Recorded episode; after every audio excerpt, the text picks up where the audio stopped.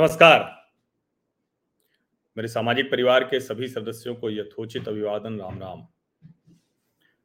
महाराष्ट्र में सरकार नई बन गई है। अब इसका क्या होगा, कैसे होगा, ये सब तो चलता रहेगा। सर्वोच्च न्यायालय में मामला है और भी बहुत सी चीज़ें होती रहेंगी।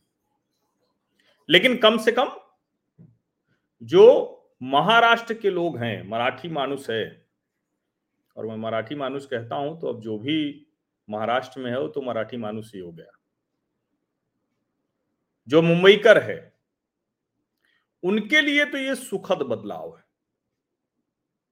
उनके लिए महाराष्ट्र की सरकार का बदलना ये सुखद बदलाव है। अब ये तो छोड़ दीजिए कि गृह मंत्री वसूली में जेल में है, पुलिस कमिश्नर पर आरोप रहा है, इंस्पेक्टर हत्या के आरोप में है, ये सब छोड़ दीजिए। लेकिन जो मुंबईकरों को प्रतिदिन सबसे ज़्यादा झेलना पड़ता है वो क्या है? वो उनका एक जगह से दूसरी जगह पर जाना। ट्रांसपोर्टेशन, यातायात, दो ही चीज़ें हैं जिसकी वजह से लोग मुंबई में परेशान होते हैं।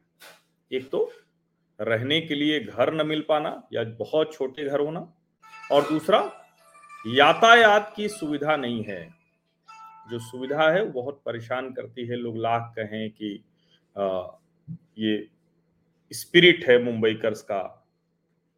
कोई तारीफ़ करे कि देखिए लोकल में कैसे घुसे घुसे चले जा रहे हैं।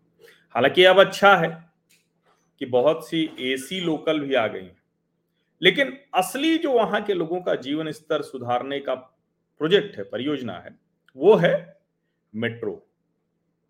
अब मुंबई मेट्रो फ़ेज़ थ्री जो बड़ी महत्वपूर्ण लाइन है और एक तरह से कहें कि ये बनेगी तब जाकर मुंबईकर का जो एक कहें कि सपना है, वो पूरा होगा।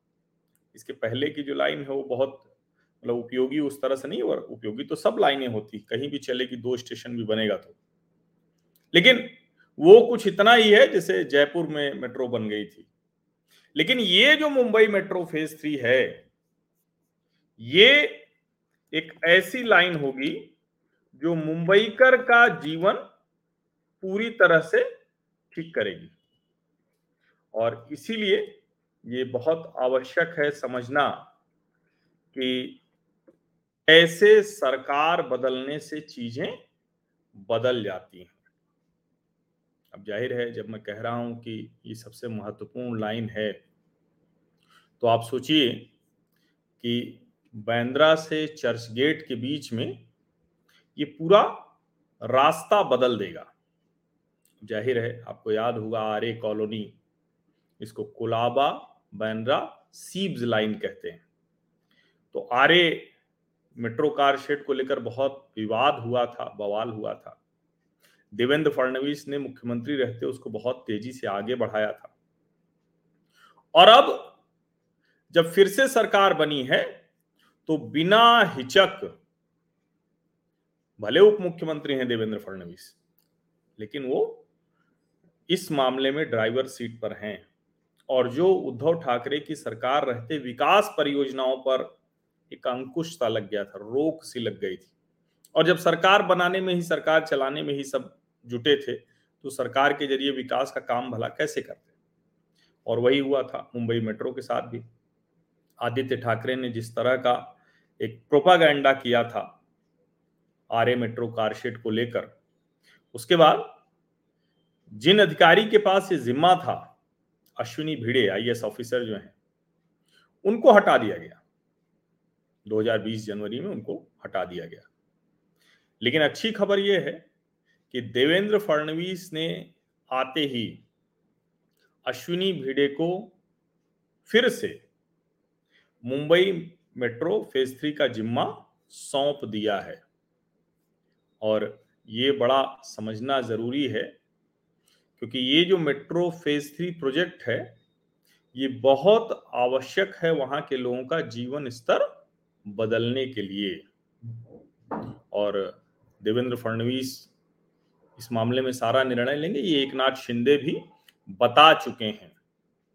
तो अब ये जो कुलाबा बांद्रा सीब्ज लाइन है, ये तेज़ी से बनेगी, तेज़ी से तैयार होगी। और 1995 बैच की जो आईएएस ऑफिसर हैं अश्विनी भिड़े, जो अभी प्रिंसिपल सेक्रेटरी के रैंक पर हैं, उनको इसका जिम्मा फिर से दे दिया गया है। अब ये कितना महत्वपूर्ण बदलाव है, ये समझना बहुत ज़रूरी है। दरअसल, जब भारत सरकार और महाराष्ट्र सरकार के बीच में मुंबई मेट्रो रेल कॉरपोरेशन एक सहयोगी उपक्रम बना एमएमआरसीएल तो एमएमआरसी की एमडी के तौर पर अश्विनी भिड़े को लाया गया।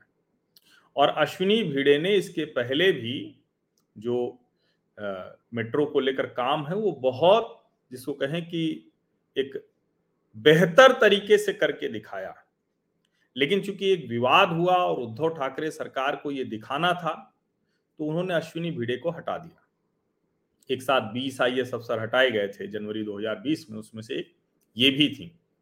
अब उनको फिर से लेकर आए हैं और अश्विनी भिड़े के जिम्मे जो है, इसके पहले भी जो प्रोजेक्ट्स रहे हैं, वो बहुत से बड़ी विकास परियोजनाओं को काम करने का उनको श्रेय जाता है।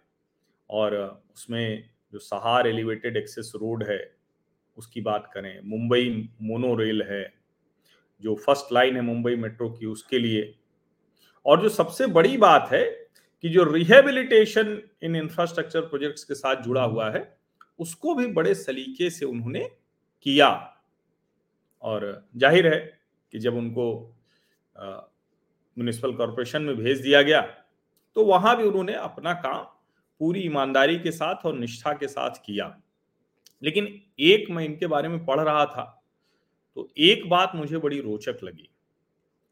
ये 2000 से 2003 में जिला परिषद की, नागपुर जिला परिषद की सीईओ रही हैं चीफ एग्जीक्यूटिव ऑफिसर रही हैं।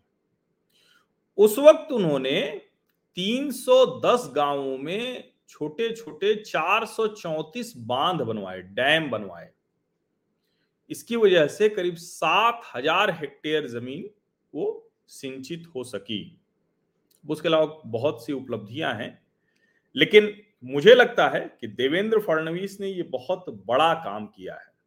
और मुझे, मेरा ये मानना है कि आपको कुछ मामलों में तो बिना चिंता किए ये काम करना चाहिए, क्योंकि ये तो नहीं हो सकता ना कि कोई अधिकारी वो अगर बेहतर काम कर रहा है तो उसको राजनैतिक प्रतिद्वंदिता, राजनैतिक द्वेष के लिए सूली पर चढ़ा दिया जाए। और कमाल की बात यह भी है कि ये कोई ऐसा नहीं है कि देवेंद्र फडणवीस का कोई पर्सनल प्रोजेक्ट था, कोई ऐसी चीज़ थी।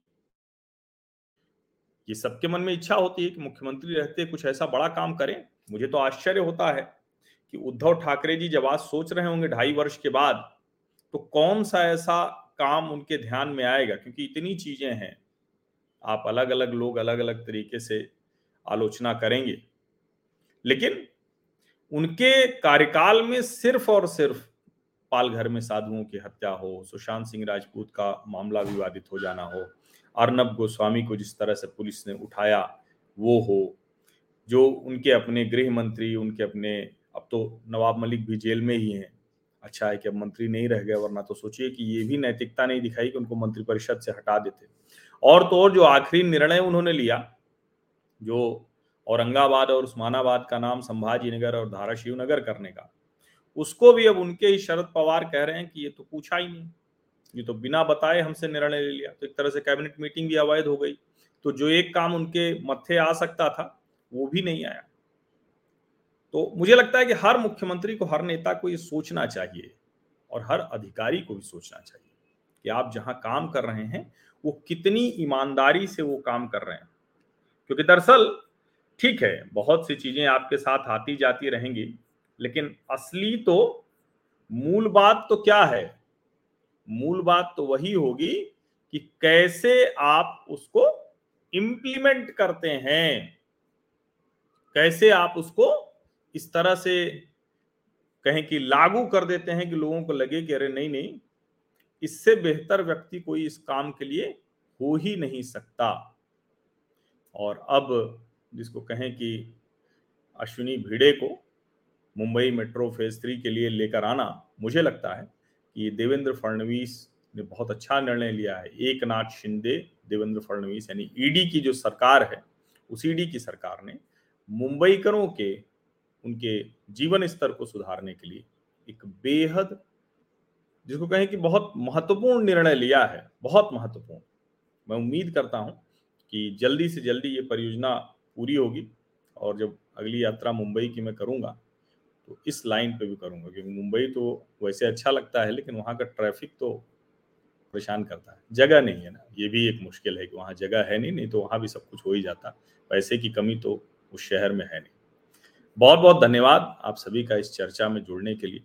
और देखिए कैसे सरकार बनने, बिगड़ने से, बदलने से आपके रोज़मर्रा के जीवन पर असर पड़ता है। ये भी हमेशा ध्यान में रहना चाहिए। आप भूल जाते हैं, आप सोचते हैं, क्या फ़र्क पड़ेगा? मुख्यमंत्री कोई बनेगा? हमको क्या करना है? हमको न किसी से काम कहना है, न किसी से काम लेना है। लेकिन भैया, काम कहने लेने के लिए नहीं होता है। लोकतंत्र में काम होने से होता है और वो काम सरकार को करना होता है। सरकार की नीयत, सरकार की नीति, सरकार की मंशा पर जो अधिकारी होते हैं, वो काम करते हैं। अच्छा है कि सरकार अच्छी मंशा से अच्छे अधिकारियों के साथ आगे बढ़ रही है। बहुत बहुत धन्यवाद।